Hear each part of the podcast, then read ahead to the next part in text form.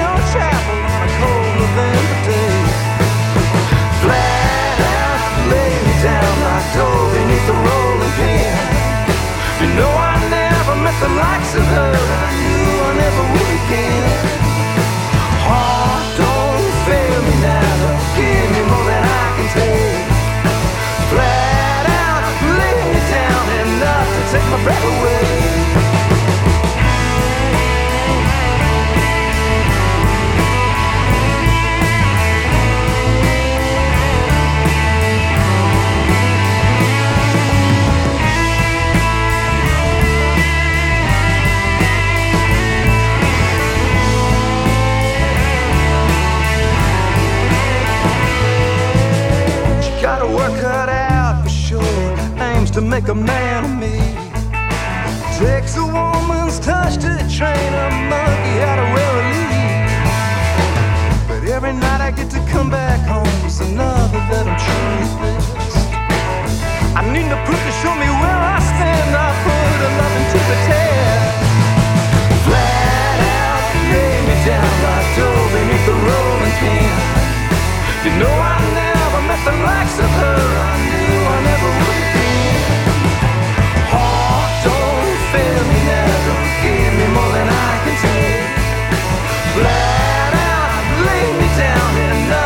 my breath away.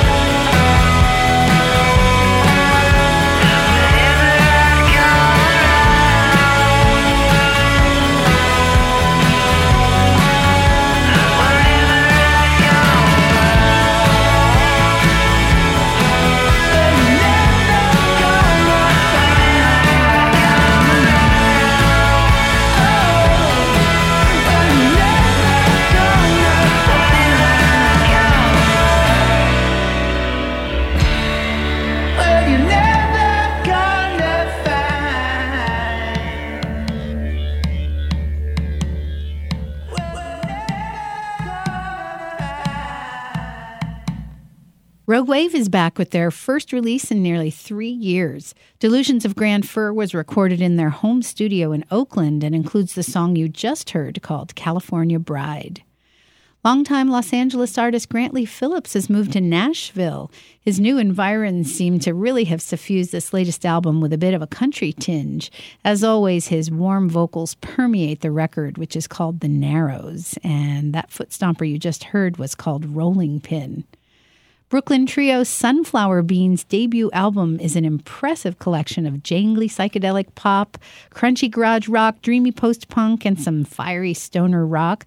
There's a lot to love there on the new Sunflower Bean record. And New View is the third solo album from Fiery Furnaces' vocalist Eleanor Friedberger, and it's a super strong set of folk pop tunes, wistful melodies, and it's chock full of personal lyrics, pretty much as always with Eleanor Friedberger. And starting off that set, No Nostalgia from Everett Trio Fauna Shade. They recently recorded a fantastic in studio session at KEXP, and they recorded a blistering live version of that song, the one you just heard again called No Nostalgia. I highly recommend you check out the video from the set on KEXP's YouTube site. And that version of No Nostalgia comes from Fauna Shade's EP, which is called Floral Hall. Thanks so much for tuning in to KEXP's Music That Matters podcast. I'm Cheryl Waters, and until next time, keep listening to KEXP.